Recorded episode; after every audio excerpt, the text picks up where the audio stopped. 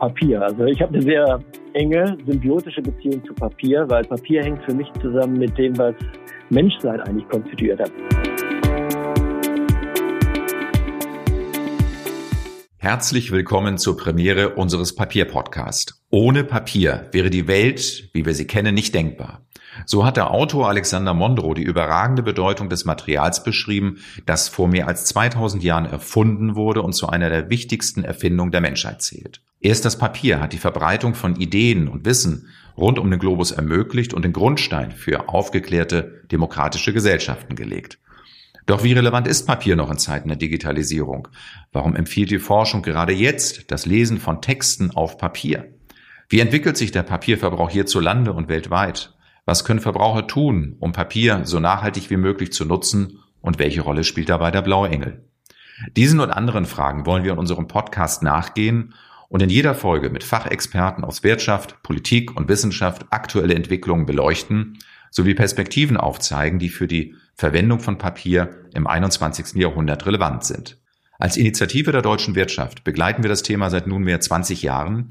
Gemeinsam mit dem Bundesumweltministerium, dem Umweltbundesamt, den drei kommunalen Spitzenverbänden, dem Deutschen Hochschulverband und weiteren Partnern setzen wir uns für die ganz bewusste und nachhaltige Nutzung von Papier ein.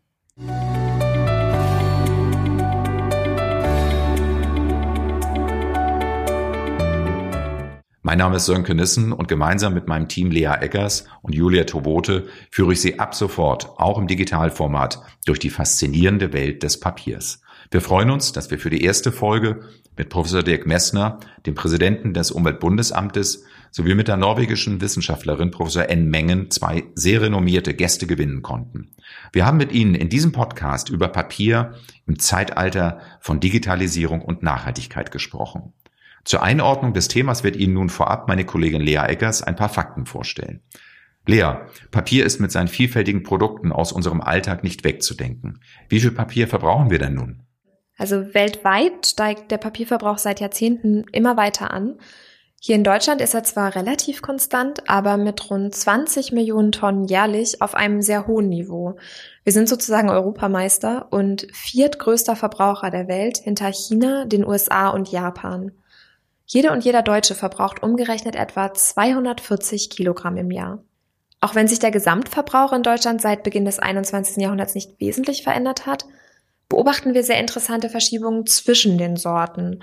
Und zwar steigt der Verbrauch von Papier, Karton und Pappe für Verpackungen stark an, während die grafischen Papiere, dazu gehören zum Beispiel die Büro- und Magazinpapiere, rückläufig sind. Die Anteile haben sich hier in den letzten 20 Jahren quasi umgekehrt. Das liegt auch an der Digitalisierung, denn durch verändertes Konsumverhalten brauchen wir ja immer mehr Verpackungen und gleichzeitig führen die digitalen Medien bei den grafischen Papieren zu einem sparsameren Umgang.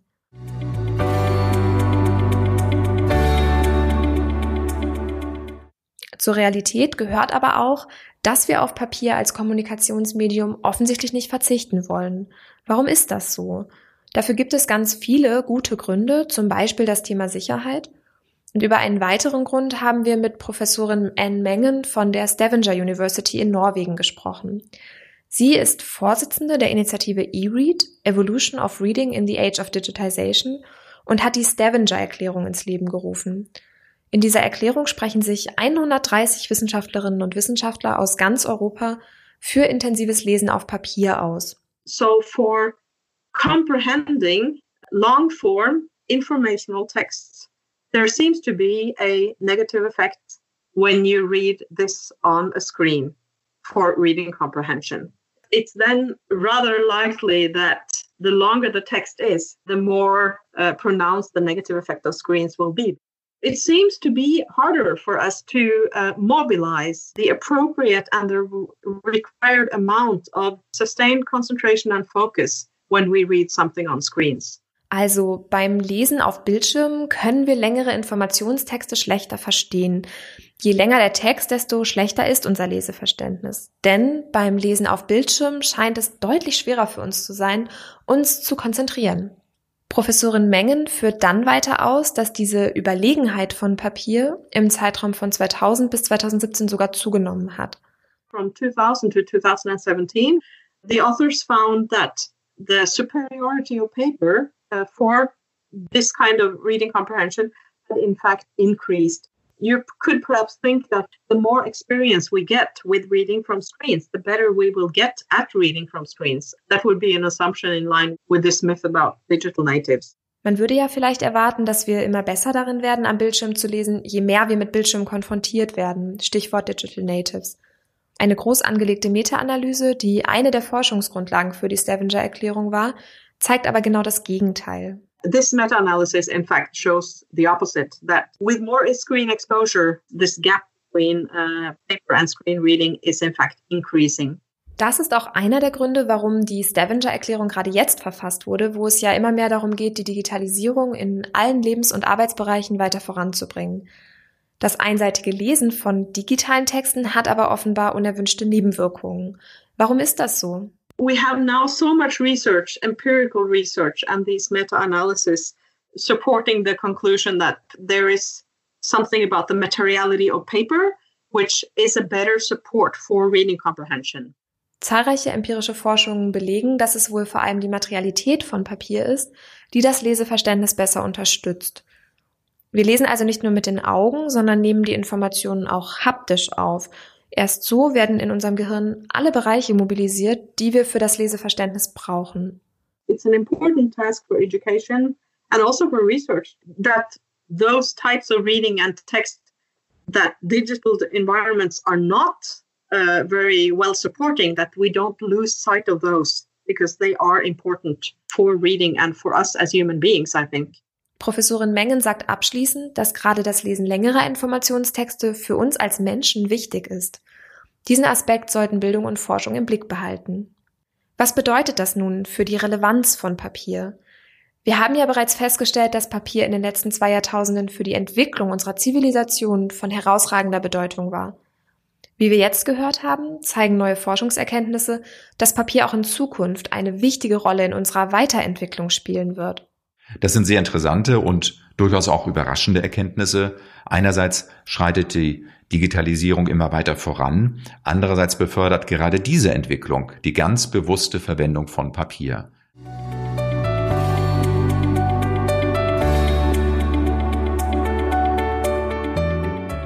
Digital und Papier ergänzen so miteinander. Ein anderer für Papier relevanter Megatrend ist die Nachhaltigkeit, die unser zukünftiges Handeln immer stärker prägt. Wir freuen uns daher sehr, mit dem Chef der obersten Umweltbehörde unseres Landes sprechen zu können und die Papierthematik aus diesem Blickfeld zu betrachten. Professor Messner, ich darf Sie sehr herzlich begrüßen. Sie sind seit Januar diesen Jahres Präsident des Umweltbundesamtes. Davor waren Sie 30 Jahre in der internationalen Nachhaltigkeitsforschung tätig. Wir wollen heute über Papier sprechen. Welche Relevanz hat es noch in der digitalen Welt und was spricht dafür, auch zukünftig ganz bewusst grafische Papiere zu verwenden? Ja, vielleicht zunächst zu, zu Ihrem Ausgangspunkt, die Papier. Also ich habe eine sehr enge symbiotische Beziehung zu Papier, weil Papier hängt für mich zusammen mit dem, was Menschsein eigentlich konstituiert am Ende des Tages. Weil was uns als Menschen auszeichnet, das ist die Fähigkeit zur Sprache, zur Artikulation von Gedanken. Und weil wir Sprache haben, können wir uns austauschen mit anderen Menschen. Und dann haben wir irgendwann begonnen, uns nicht nur kommunikativ auseinanderzusetzen und so zu lernen, sondern wir haben angefangen zu verschriftlichen. Und die Verschriftlichung hat die Lernkurve menschlicher Zivilisation äh, multipliziert um ein Vielfaches und ist deswegen Grundlage menschlicher Zivilisation schlechthin, von Wissenschaft, von modernen Gesellschaften. Wie wirkt sich nun darauf die Digitalisierung aus? Durch Digitalisierung verändert sich einiges weil viele Dinge, die wir früher auf Papier gebracht haben, die können wir jetzt digital festhalten und speichern. Wir können uns digital auch auseinandersetzen. Aber Digitalisierung wird Papier und die Verschriftlichung von Wissen nicht substituieren, sondern ergänzen. Digitalisierung ist auch aus einer Nachhaltigkeitsperspektive äh, nicht unbedingt die wirkungsvollere Lösung, denn ein großer Teil der äh, weltweiten Treibhausgasemissionen geht bereits auf das Konto von Digitalisierung, etwa vier Prozent. Die Digitalisierung wächst in Bezug auf deren Energieverbrauch jährlich um neun Prozent. Also Digitalisierung kann nur dann klimaverträglich sein, wenn wir auf erneuerbare Energien komplett umsteigen. Äh, aber schriftliche Auseinandersetzung zwischen Menschen und Verschriftlichung von Gedanken, Bücher auch in haptischer Form auf Papier gedruckt werden, weiter von wesentlicher Bedeutung sein. Und deswegen müssen wir auch darüber reden, wie wir Papier herstellen und wie Papier dann wiederum nachhaltig sein kann.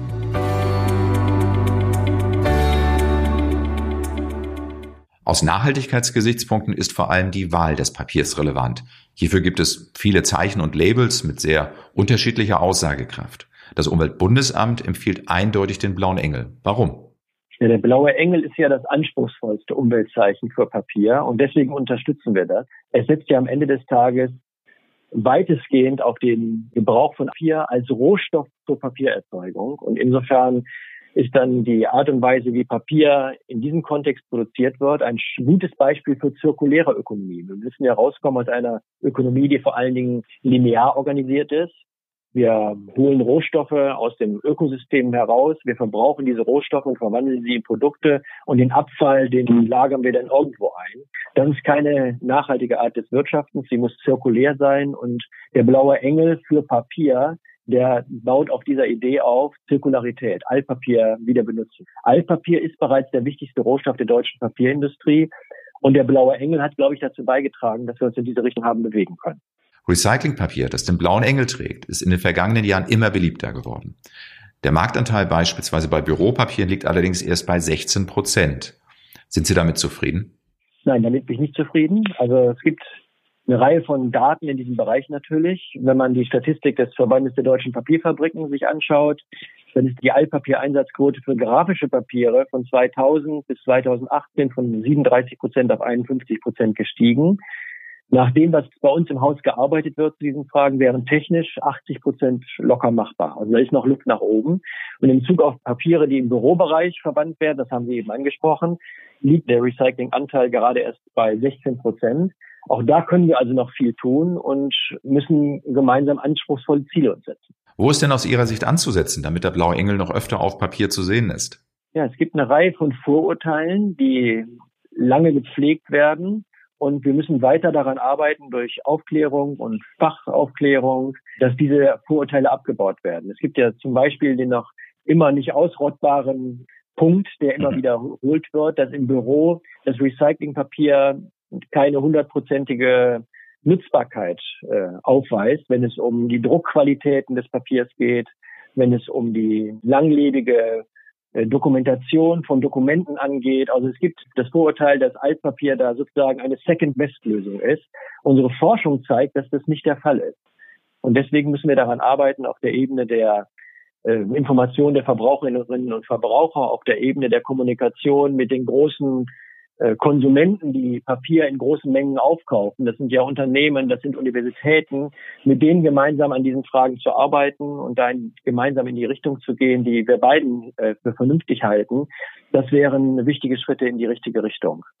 Und der blaue Engel als eine Zertifizierung spielt dabei auch eine wichtige Rolle, denn, denn ein solches Zertifikat, das schafft ja Vertrauen. Und der Konsument kann schwer unterscheiden, wenn er vor einem Regal in einem Supermarkt steht und Papier einkauft, äh, welche Qualität dieses, dieses Papier am Ende des Tages aufweist. Der blaue Engel garantiert Nachhaltigkeit und hohe Papierqualität. Und deswegen ist er ein Instrument, um zirkuläre Papierwirtschaft voranzubringen. Professor Messner, wir danken Ihnen für das Gespräch und wünschen Ihnen für Ihr Wirken in der Leitung des UBAs alles Gute und vor allem bleiben Sie gesund. Dankeschön. Ich habe mich für, über die Einladung zum Gespräch gefreut und äh, bedanke mich für das Gespräch.